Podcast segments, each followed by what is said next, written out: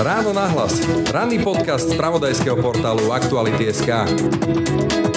25% dospelých ľudí má obezitu a viac ako 30% má nadvahu. To znamená, že dá sa povedať, že dve tretiny populácie dospelej máme nadvahu a obezitu. A čo je ale tragické, že potom máte akože kvázi si poviete, dobre, tak nejakých cez 30% ľudí, ktorí majú teda na prvý pohľad optimálne BMI a vy ich postavíte na váhu aj mladé dievčatá. Dokonca už som mala športovkyne, ktoré, keď som im zmerala percentu tuku v tele, takže 32% tuku v tele, to je už obezita. Tak takto nejako by vyzeral náš profil, keď by sme sa ako národ postavili na váhu.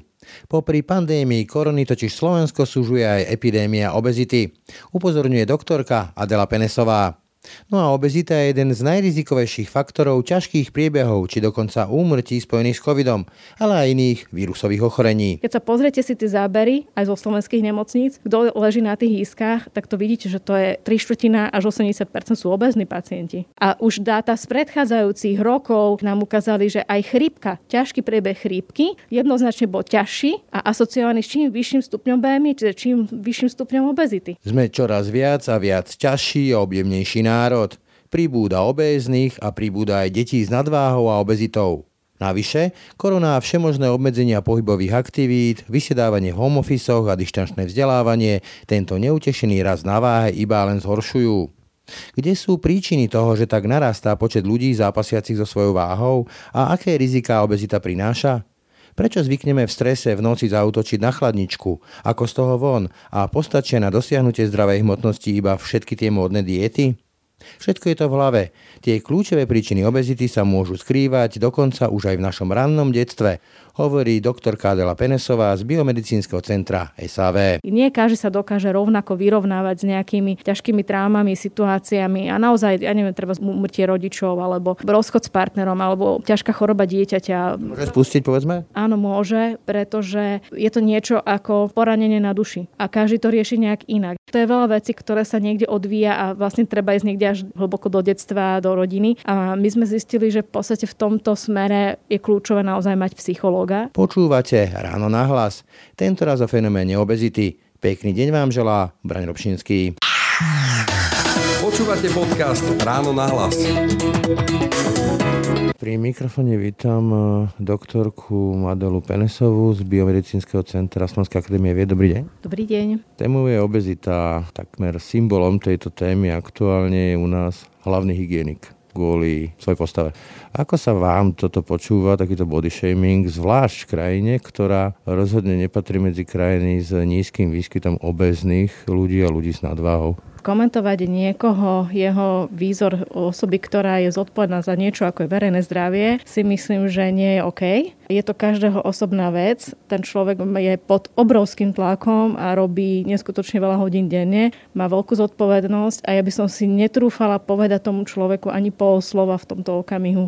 Človek, ktorý má takúto zodpovednosť, si nezaslúži takéto komentáre, to je môj názor, a v tomto smere ja sa zastávam toho človeka ako takého, pretože to je veľmi náročná situácia. Nikto netuší, čo za tým je, prečo to tak je, ale rozhodne to nie je jednoduché. Spomínali ste to veľký tlak a stres ja patrím medzi ľudí, ktorí v tom veľkom tlaku strese niekedy nemá schopnosť jesť a niekedy naopak kúpim si nutelu alebo niečo a s praskom štvrť kila nejakej čokolády, aby som si akože ľudovo povedané obalil nervy. Aký vplyv môže mať e, stres, tlak a takéto riešenia stresov a tlakov a úzkostí na tú obezitu? Určite rozhodne veľký. Máme v podstate, dá sa povedať, akoby dve skupiny ľudí. To, čo ste povedali vy, je to jeden vzorec správania, to znamená, som pod stresom, neviem jesť nič, lebo mám stiahnutý žalúdok, a nejde mi to a naozaj tí ľudia chudnú. Aj pred skúškami treba pri nejakých veľkých udalostiach. A naopak sú ľudia, ktorí pri tom strese si doslova že obalujú tie nervy tým, že jedia.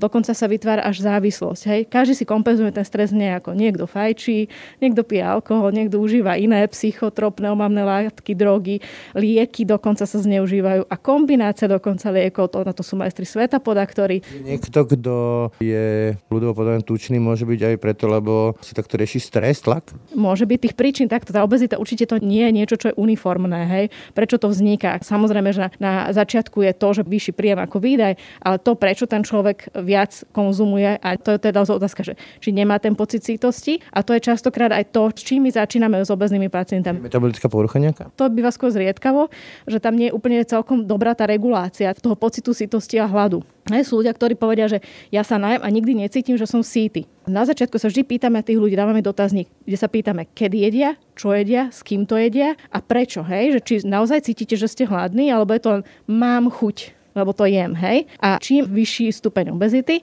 tak mňa prekvapuje to, že hovorím, že ale veď vy keď zjete to kvantum, naozaj to sú kvanta, tak vás musí boleť brucho, proste musí vám byť zle. Hovorím, prečo to robíte? Hovorí, áno, ja viem, že mi bude zle a napriek tomu to urobí. Ale sú takí, ktorým zle nie je. Čiže tých príčin je tam veľmi veľa. Samozrejme vychádza to z tých socioekonomických faktorov, psychologických, od rodiny, od toho, aká je... Nejaké vzorce? Vzorce správania sú veľmi dôležité.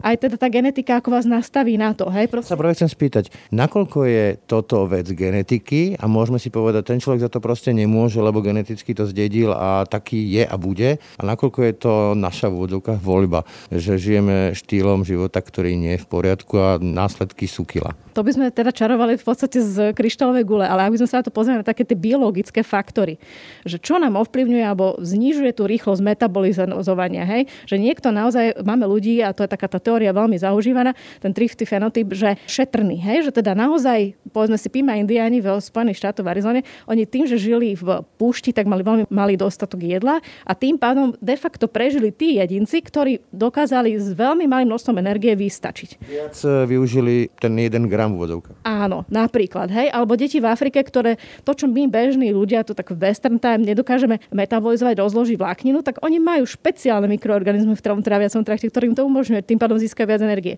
No a títo ľudia teraz, keď sa dostanú do štádia, že mám dostatok, tak to je ako bezbreho.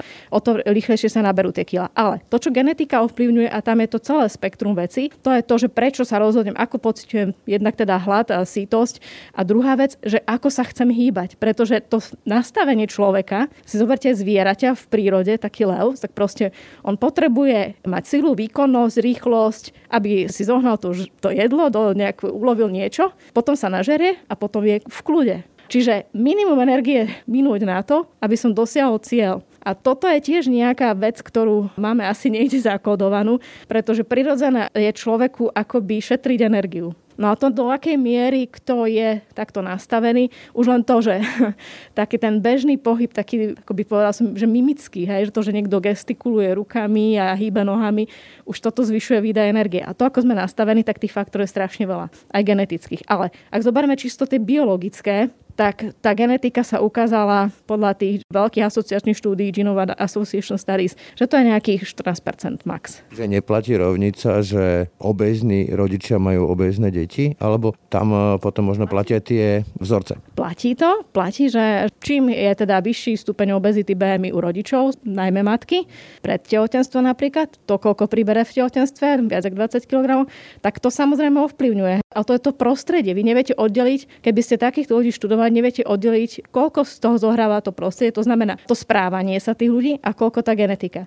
Keď chcem študovať genetiku, či za obezitou nie je u dieťaťa, a v prvom rade na to myslíme, nie je genetika, tak vtedy, ak mama, otec, súrodenci sú chudí, normálni a dieťa zrazu tam vyskočí jedno, ktoré je obezné. Keď spomínate deti, tak eh, čo som dobre čítal, tak eh, až eh, štvrtina detí, okolo 25% je obéznych. Vidíme to aj na uliciach v lete. Čím to je? No žiaľ, toto je v podstate celosvetový problém. Týka sa to toho, že momentálne je tá digitalizácia a to, že deti trávia jednoducho tým screen time, čiže mobil, tablet, hry, televízor, strašne veľký čas. Pohybu, hej? Málo pohybu, jasné, samozrejme. To sa... Čipsy a tak. Áno. A ďalšia vec, strava, hej? A nepravidelnosť spánku, málo spiate deti, to sú všetko faktory. Prostredie, aké je to urbanistické, hej, podľa toho, kde žijete, či máte možnosť športovať, či sa hýbete. Toto sú všetko faktory, ktoré tam hrajú úlohu, ale v prvom rade je to teda o tom aj u dospelých, ale u detí obzvlášť Je to práve o tom, že jednoducho čím viac tých technológií detská používa, tak tým menej sa hýbu. Ďaleko viac času tráveného sedavosťou Čiže ten sedentarizmus, to je hrozné už u dospelých, ale u detí, ak sú jednoznačne viac ako dve hodiny trávené týmto screen time, tak je to rizikový faktor pre vznik obezity. Čiže jednoducho povedané, nemajú kde spáliť tú energiu, ktorú získajú zo stravy. Samozrejme. Ja sa stretávam s tým, že obezné deti, a obzvlášť teraz je lockdown, alebo teda aj v tej prvej vlne, ale teraz, že sú schopné niekoľko dní nevísť domu. A to je pre mňa absolútne nepochopiteľné. A naozaj teraz sme v situácii ako rodičia, že musíme tie detská dokopať k tomu, že nie, musíš ísť von, ideš sa hýbať, musíš niečo robiť. V školskom veku mali 3 hodiny deti sa hýba, to znamená nie sedieť, nie ležať. Čiže povedzme aj to online vzdelávanie, kde odpadli krúžky, kde odpadla telesná výchova je pohroma z hľadiska povedzme, že obezity? Ja si myslím, že áno. Ja si myslím, že áno, tak empiricky teraz ako sa na to pozerám na tie decka, aj keď vidím teda spolužiakov môjho syna, tak to vidím, že tam ten náraz hmotnosti a myslím si, že ak sa urobí tento rok, dúfajme, to by bolo ideálne, epidemiologický prieskum zase u detí, tak si myslím, že tie čísla nebudú teda veľmi rúžové. Keď hovoríte o tom epidemiologickom prieskume u detí, ako je to u dospelých u nás? Vieme, máme tak zakodované, že Američania, že sú takí veľmi tlstí, potom myslím, že Tichomorské ostrovy, že tam je to už úplne že, že strašné, okolo 45-50%. Ako je to u nás? Vieme to vôbec? Tie dáta tiež nemáme z posledných desiatich rokov relevantné, takže vieme tie dáta staršie a tam sa ukázalo, že 25% dospelých ľudí má obezitu a viac ako 30% má nadvahu. To znamená, že dá sa povedať, že dve tretiny populácie dospelé máme nadvahu a obezitu. Že dve tretiny sa smejú z človeka, ktorý je im podobný. Áno, presne tak, čo je úplne smiešne. A čo je ale tragické, že potom máte, akože kvázi si poviete, dobre, tak nejakých cez 30% ľudí, ktorí majú teda na prvý pohľad optimálne BMI a vy ich postavíte na váhu aj mladé dievčatá. Dokonca už som mala športovkyne, 18-ročné dievčatá, ktoré, keď som im zmerala percento tuku v tele, takže 32% tuku v tele, to je už obezita podľa tohto parametra. To je akože pre mňa neuveriteľné a strašne ma to zaskočilo a to naozaj aj mnohí teda naši spolupracovníci z Fotovešu bijú na poplach, že to zroženie tela a vôbec sa fyzická zdatnosť, kde sa posunula aj u športovcov. Veď hokejisti, ktoré sú teraz prvolígoví, mládežnícky, tak majú takú fyzickú zdatnosť, ako kedy si mali bežné decka pred 30 rokmi, ako naša generácia, čo je úplne zúfalé. Mimochodom, eh, hovoríte, že tie čísla nemáme úplne že aktuálne, však máme národné plány, máme národný plán, to sú zase asi len papiere.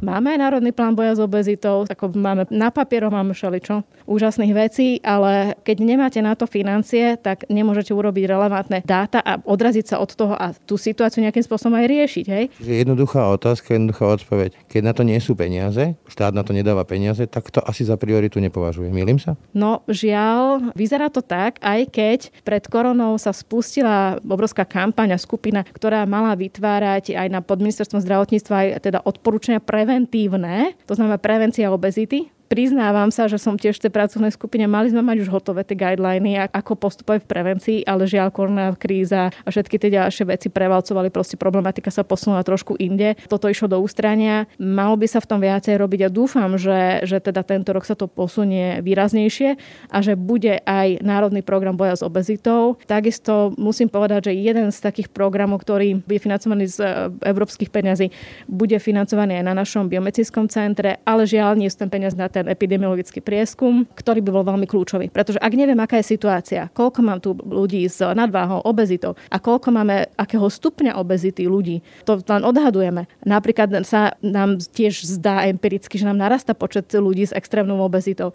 A nie je jedno, či ich máte 50 tisíc v republike, alebo ich máte 500 alebo koľko tisíc. Hej? Španieli majú 6% extrémne obezných pacientov, my nevieme, koľko ich máme. A potom sa vám stávajú tie praktické veci, ktoré vidíte aj teraz počas koronakrízy, Extrémne obezní pacienti to sú tí, ktorí s tým vyšší stupeň obezity majú ťažší prebieh koronakrízy, sú na iskách, sú na respirátore, na UPVčkách a končia zle. Ako súvisí veľa tuku s covidom, ktorý je v zásade napada plúca? Ten vírus je špecifický a tým, že nie je to len o tých plúcach, on tým, že sa viaže na ten AC2 receptor, tak sa viaže na každé jedno tkanivo v ľudskom tele, ktoré ten receptor má. Čím viac tkaniva, čím viac tuku, tým viac šanci ten vírus má? Je pravdepodobné aj takéto hypotézy hypotézy sú. Je potrebné to ešte overiť na ľudských adipocitoch, čiže tukových bunkách je dokázané, že tam je tento receptor. To znamená, že ten vírus sa môže dostať do tukového tkaniva a je teraz taká diskusia veľmi odborná o tom, že či môže byť tukové tkanivo dokonca rezervován toho vírusu. Je pravda, že keď sa robili napríklad korelačné analýzy, tým, že každý pacient, ktorý je na jednotke intenzívnej starostlivosti s pneumóniou covidovou, má urobené CT plúc a teda je tam zobrazené aj teda ďalšie tkanivo, keď sa urobili analýzy, tak čím viac totiž to toho tuku, to nie len v dutine brušnej, ktorý obaluje srdce, epikardiálny tuk, čím väčšie množstvo, tým horší outcome, to znamená tým horšie výsledky, tým vyššie riziko umrtnosti. Že súvisí to s cievami, pretože jednoznačne na cievach tieto receptory sú, to je úzko prepojené, cievy sú obalené tukovým tkanivom, takže to spolu všetko veľmi úzko súvisí. A druhý faktor je, že čím viac tukového tkaniva, tým väčší subklinický zápal, ktorý tam prebieha. Čiže ten imunitný systém a zápal už v tom tele je pred tým, než tam vôbec príde nejaký korona. Že, ak sa správne chápem, aj v prípade iných zápalov a iných víroz a chrípok, neviem čo všetko, tak ten tuk ako keby bol ten benzín, ktorý prilievame do ohňa? To je tak jednodušene vysvetlené, ale v podstate každý tento pacient, ktorý je teda obezný a čím vyšší stupeň obezity, tým má ďalšie komorbidity, čiže ďalšie ochorenia. Záťaž srdca a... Tak, záťaž srdca, zlyhávanie, obličkové postihnutie a tak ďalej. Čiže ten imunitný systém je tam už ako taký tangovaný. Prvá vec. Druhá vec. Úplne iné hormonálne nastavenie. Hej.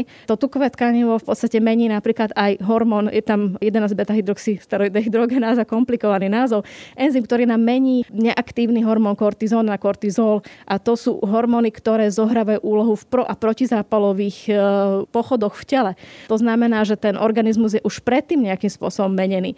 A už dáta z predchádzajúcich rokov, x rokov nám ukázali, že aj chrípka, ťažký priebeh chrípky, jednoznačne bol ťažší a asociovaný s čím vyšším stupňom BMI, čiže čím vyšším stupňom obezity. Keď sa pozriete si tie zábery aj zo slovenských nemocníc, kto leží na tých hýskach, tak to vidíte, že to je jedno za druhým. To je 3 štvrtina až 80% sú obezní pacienti. Čo s tým? Viem od mnohých, alebo moja skúsenosť od mnohých, povedzme najmä mladých žien je, že diety že budem sa stravovať, že budem takmer až hľadovať a týmto vyrieším, najmä proste pred letom, aby som bol do plaviek. To asi nie je to riešenie. No jednorazové riešenia, niečo v tom zmysle, že dám si nejakú kúru mesiac a potom trala zase to isté, to takto nefunguje. Snažíme sa vždycky tých aj našich pacientov inštruovať, vysvetľovať im, že tá zmena toho životného štýlu musí byť trvalá. Mne sa veľmi páčil prístup, ako prístupovali k zmene životného štýlu, keď som bol v Spojených štátoch a vo vedľajšej miestnosti prebiehala DPP štúdia, to bola veľká štúdia zameraná na prevenciu vzniku cukrovky, čo by som aj vyhľadávali tých rizikových ľudí, to bolo 2 milióny zoskrinovaných ľudí a naozaj sa teda robilo rok sa spracovalo s tými ľuďmi. Každý mesiac chodili ak na klavír, jednak na kontroly zdravotné, edukáciu, čo sa týka výživy, pohybu, stravy. To znamená, že my tých ľudí musíme naučiť to, čo jedia. Nie je dávať si, že dám si kapustovú dietu. Nie. Tú stravu, ktorú majú, istým spôsobom modifikovať, prispôsobiť zníženie napríklad množstvo tukov v tej strave, ale tak, aby bola pre nich priateľná. Si to našiť aj na seba? Áno, našiť si to na seba, navýšiť množstvo zeleniny a naučiť ich, ktoré ako si trošku vyberať tie potraviny a postupne ich učiť. Ale bez pohybu to asi nepôjde. No ideálne, samozrejme, vždycky ten pohyb tam musí byť. Ako človek je tvor, ktorý by sa mal hýbať. Je to úplne prirodzené. Ja sa hýbal. Vy hovoríte niekde, že 10 tisíc krokov minimálne? Nehovorím teda ja, to hovorí Svetová zdravotnícká organizácia, že štandardne človek by mal naozaj urobiť tých 10 tisíc krokov denne a plus má tých 150 minút týždenne tej aktivity dospotená, že cvičím a pritom sa aj spotím. To znamená, že keď idem na bicykli, tak nie, že medzi tým si porozprávam jak na kavičke o všetko možnom a ani trošku troška sa nezadýcham. Nie, to sa musí človek zadýchať. Ten pohyb je tam kľúčový a keď chudnem, tak je dôležitý aj preto, lebo ak by sme ten pohyb nemali, hej, že len ležím, sedím a si znížim kalorický príjem, výborne pôjde tá hmotnosť dole. Ale ak by sme zmerali to zloženie tela, tak zistíme, že to, čo sme robili aj v štúdiách my v Spojených štátoch, že chudli tí ľudia nielen z toho tukového tkaniva, ktorého sa chceme zbaviť, ale aj zo svalov zo svalov. A to je to, čo nechceme. Chudli metabolicky nezdravo. Takisto nefunguje liposukcia. Keď si niekto dá odsať 15 kg tuku, to metabolicky mu to nezlepší jeho zdravie. Jednoducho si to treba oddrieť. Určite neplatí nejaké drastické zmeny a nejaké týždňové hľadovanie. Môže byť jeden deň, ja neviem, ovocie, zelenina alebo len pitný režim za týždeň. Klasické katolické pôsty, hej? Áno, No, konec koncov sa vracame k tomu, že prečo tí naši predkovia to mali nejako nábožensky postavené a to jedno, či to boli teda moslimové židia alebo teda kresťania. Ono to malo svoj význam aj pre ten organizmus. Kľúčová asi je tam e, trvalosť, to znamená robiť to pravidelne, trvalo. Otázkou je, že korona na nás tak povedať zamkla veľa tých aktivít, nie je možné. Napríklad klasická bazény, plavárne, nehovorím o fitkách, Dá sa samozrejme zabehať, dá sa bicyklovať. Stačí to? Čo vlastne máme robiť teraz v tej korone, aby sme si udržali teda ten pohyb, ktorý má byť nielen z hľadiska obezity, ale aj z hľadiska povedzme imunity? No určite sa to dá, hej, ale treba si nájsť ten spôsob a to najprirodzenejšie je chodiť. Čiže naozaj to, čo stále platí a môžeme, je chodiť do prírody. To znamená, že keď každý deň odídete a idete na tú hodinku na prechádzku a urobíte ten okruh alebo idete do prírody, vôbec to je úplne žiaduce, hej, vytiahnuť decka a ísť, ísť proste jednoducho von. To je prvá vec. Druhá vec aj doma si nájsť každý by si mal nájsť ten pohyb, ktorý mu vyhovuje, ktorý mu je blízky. Hej. Keď žena bude vyhovovať viacej nejaké skôr možno cvičenie, zumba napríklad, alebo ja neviem, nejaké tanečné, niekto tancuje, tak nech si radšej zapnú doma hudbu a celá rodina si zatancujú, alebo si zacvičia, to je jedno. Proste čokoľvek vy nepotrebujete mať doma, neviem, aké vybavenie. A také tie klasické manuálne práce, že záhrada, alebo neviem, murovanie a podobne, alebo drevorezbárstvo? Určite áno. Každá práca, ktorú robíte a robíte treba aj žena v domácnosti, tak už aj to je iný výdaj energie, ako keď len sedíte a ležíte. To znamená, že každá takéto možnosť určite je vítaná, je lepšie ako nerobiť nič. Najhoršie je, čo ja vidím, tak empiricky, čo pozorujem, že mládež prvé, čo stane ráno, to ako mobil nalepený na ruke, rovno si sadnú na záchod na 20 minút a proste s mobilom všade. Hej? Mobil v ruke, stoja, ležia, polospia. Každý nech si urobi trošku taký nejaký audit toho, ako trávim čas. Hej, koľko času trávim s tým, že si pozerám správy alebo neviem čo, četujem na sociálnych sieťach a či je to naozaj toľko nevyhnutné a urobiť tam v tom trošku poriadok stanoviť si nejaké limity a stanoviť ich hlavne deckám a mladým, lebo tam je to neotrhnutelné pomaly. Hovorili sme o strave, hovorili sme o pohybe. Tretia vec asi je životný štýl, o ktorom hovoríte. Povedzme, že ja ráno stanem, a dám si čaj a do ladničky a k nejakému jedlu sa dostanem tak čo o 10. o, 10, o 11. večer, lebo proste pracujem, som pod stresom a pod tým stresom jednoducho neviem jesť. Toto môže byť tiež jak kľúčový faktor? Áno, je to jeden z tých faktorov, ktorý hrá úlohu. Ono sa teraz veľmi, je to v móde, teraz sa hovorí o chrononutrícii a o chronobiológii. To znamená správnom načasovaní niektorých aktivít. A ono sa zistilo, že ak sa aj obezným pacientom nastaví tá pravidelnosť, čo sa týka spánku, stravy, tej aktivity dennej, hej, lebo niekto má teraz takú tendenciu, však mám home office, tak ráno 5 minút pred 9, predtým, než mám nejaký meeting online, tak vstanem ani neumytý, ani neprezlečený, s notebookom v posteli pomaly, hej, tak to nie je dobré. Že mať naozaj zaužívaný režim, ideálne snažíme sa naučiť aj našich pacientov, keď, nehovorím, že keď ráno stávajú o 5, že musia rovno jesť, ale mať tam to jedlo do obeda. 5 jedál denne, tak ako sa kedy si nás učili? Nemusí to byť 5 jedál, kľudne to môžu byť aj 3 jedlá za deň, ale pozor, to, čo my rátame za jedlo a to, čo sa pacientov často pýtame a oni potom zrazu povedia, že ja, no ešte medzi tým som si dal tri pomaranče, dve jablka a ešte som zjedol zahr z orieškov. No to je jedlo. Vypil som pohár mlieka, nie že pohár, niektorí pijú liter mlieka. Hovorím, mlieko nie je tekutina, ktorú pijeme od smedu. To je potravina. Takže pozor na to má to svoje kalórie.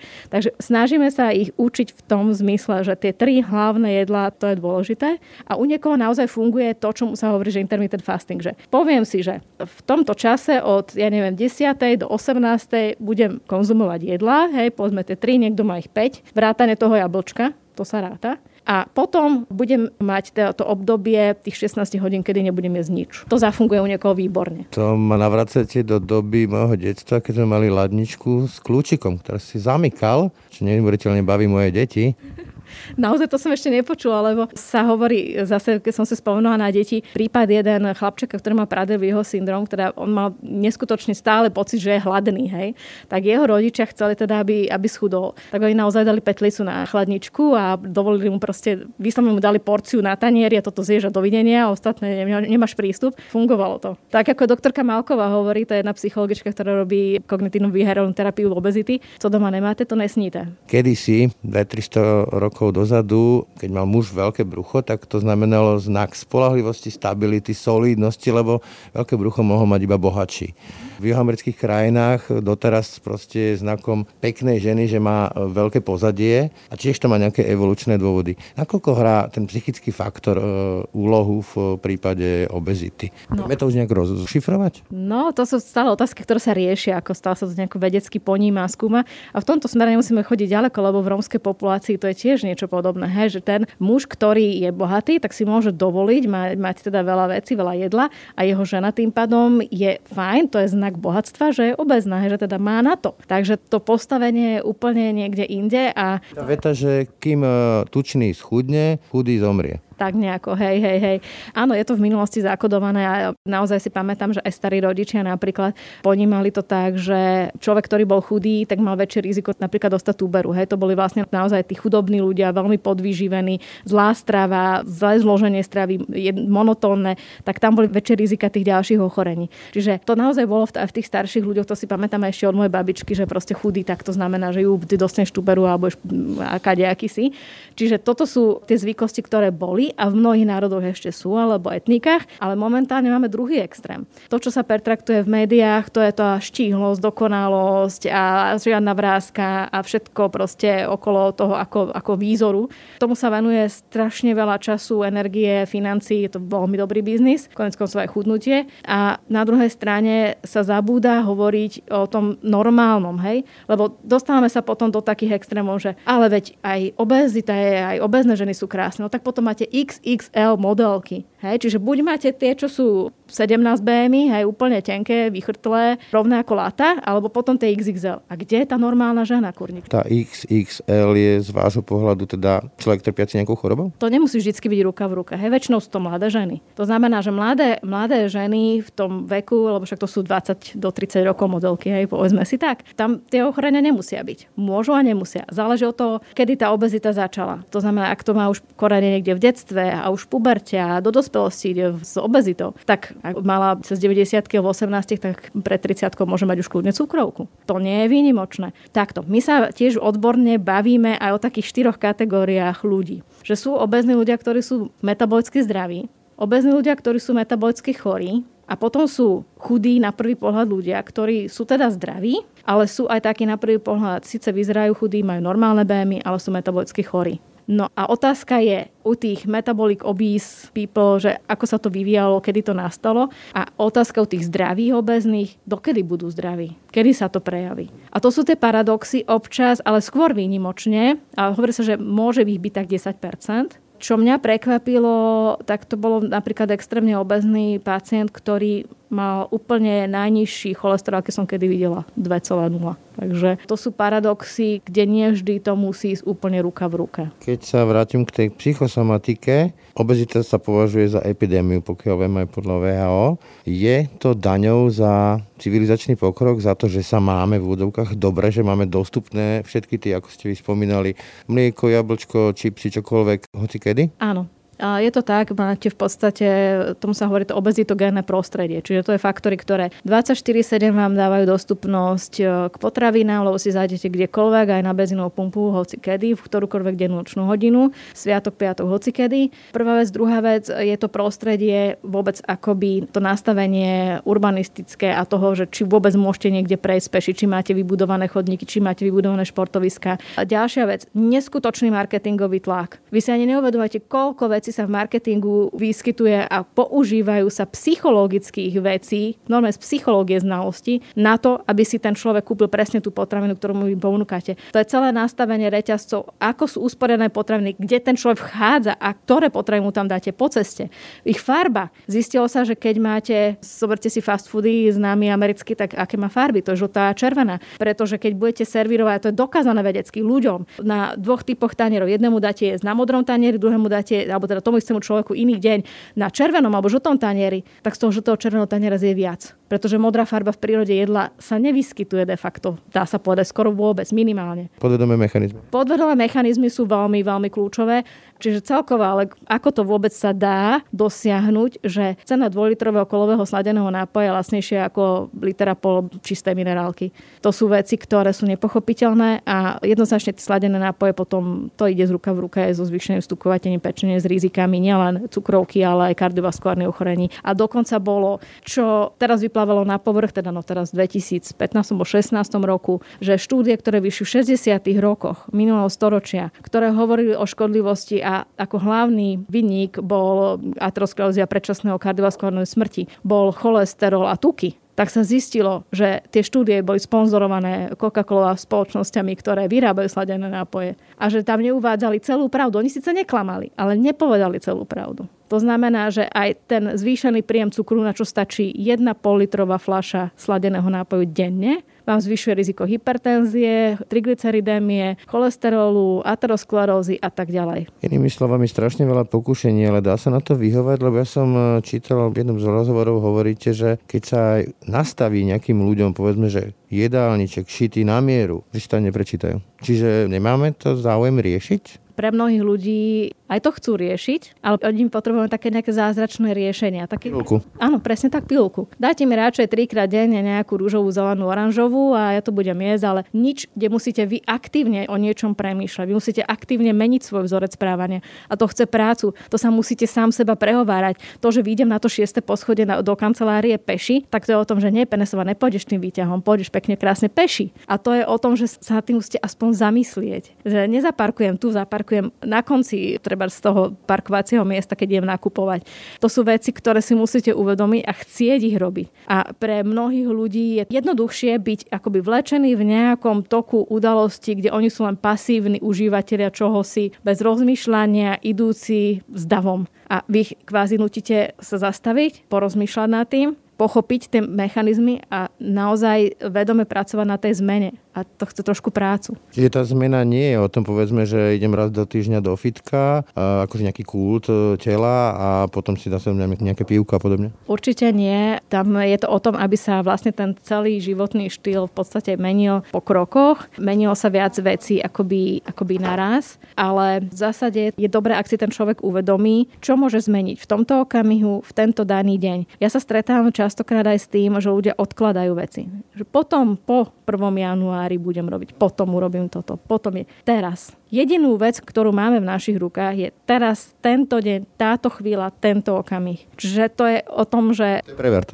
Áno. Čo doktorku Penesovú prekvapilo na obezite, keď študujete teda túto tému? Čo vás na nej prekvapilo? Ja som sa vždy snažila porozumieť, že prečo sa niekto dopracoval k tomu štádiu obezity a hlavne tým vyšším štádiam naozaj tej extrémnej obezite. A Um, uvedomila som si jednu vec, že nemôžeme len tak mírny hodiť niekoho do jedného vreca, odsudzovať toho človeka na prvý pohľad že však si za to môže sám a proste jednoduché súdy, jednoduché riešenia. Zistila som, že za tými ľuďmi sú konkrétne príbehy, konkrétne životy, častokrát ťažké situácie a my nie sme každý rovnaký. Nie každý sa dokáže rovnako vyrovnávať s nejakými ťažkými traumami, situáciami a naozaj, ja neviem, treba umrtie rodičov alebo, alebo rozchod s partnerom alebo ťažká choroba dieťaťa. Môže spustiť, povedzme? Áno. Áno, môže, môže, pretože je to niečo ako poranenie na duši. A každý to rieši nejak inak, hej alebo sú to zlé partnerské vzťahy. To je veľa vecí, ktoré sa niekde odvíja a vlastne treba ísť niekde až hlboko do detstva, do rodiny.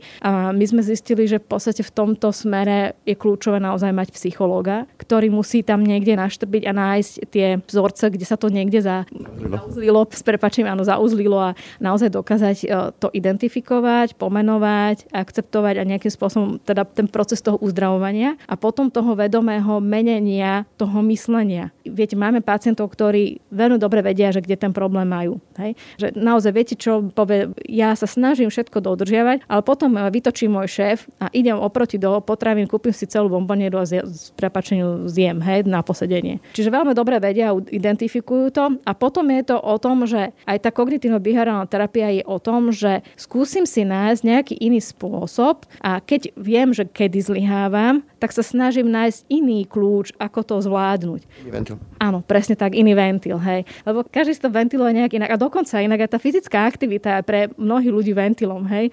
Závislosťou častokrát to behávanie. I samozrejme, že to je závislosť, lebo, lebo sa vyplavujú endorfíny. Ja to každému hovorím, že prosím ťa, poď už konečne niekde na bicykel, poď s nami von, poď si zacvičiť, však to je úplne úžasné. To, keď niekto zažije endorfíny a tí, čo napríklad športovali v detstve, tých krásne viete nakopnúť, lebo vedia, čo to je. Takže toto je to výborné na tom. Ale keď niekto nešportoval predtým, tak tomu nevysvetlíte. To je málo kedy.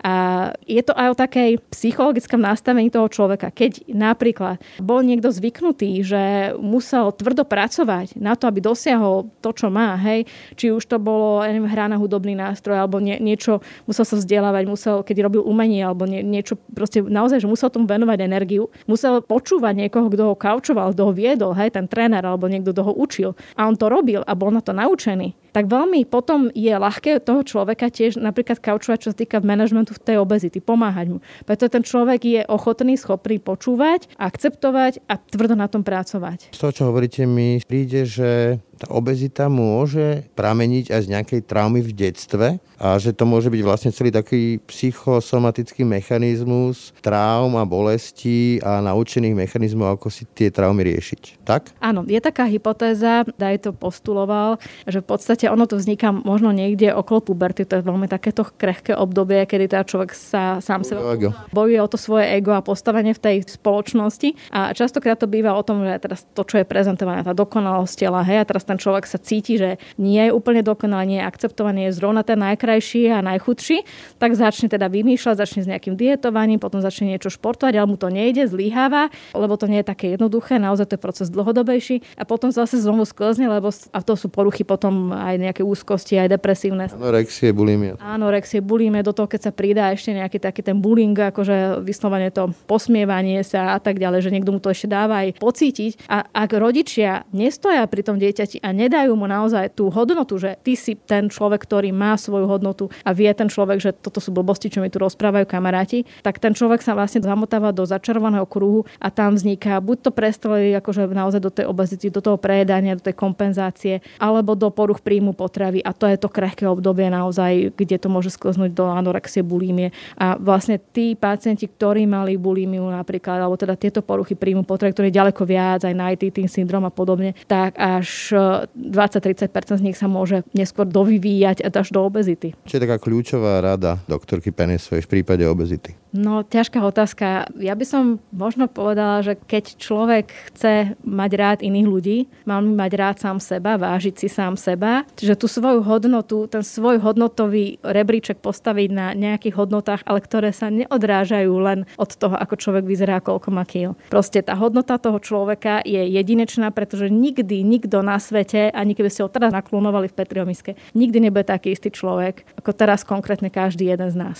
To znamená, hodnota toho človeka je jeho kľúčová, na tej by mal stavať a mal by si sám seba vážiť, aj svoje zdravie, ktoré má a zbytočne neriskovať nejaké predčasné ochorenia, ktoré mu ten život môžu pokaziť. Tu sa bavíme o tom, že keď sa na to kašle, tak niekto môže mať potom 40 po 40 už minfart alebo príhodu mozgovú a to nemusí skončiť úplne ideálne. Čiže tá kvalita života je potom niekde úplne inde. Takže ono to stojí za to trošku na sebe začať popracovať. Ak ste si neistí, tak možno aj vyhľadať radšej odborníka. Toľko doktorka Adela Penesová, ďakujem za rozhovor. Ďakujem veľmi pekne. Ráno nahlas. Ranný podcast z pravodajského portálu Aktuality.sk. Tak to bolo dnešné ráno na hlas.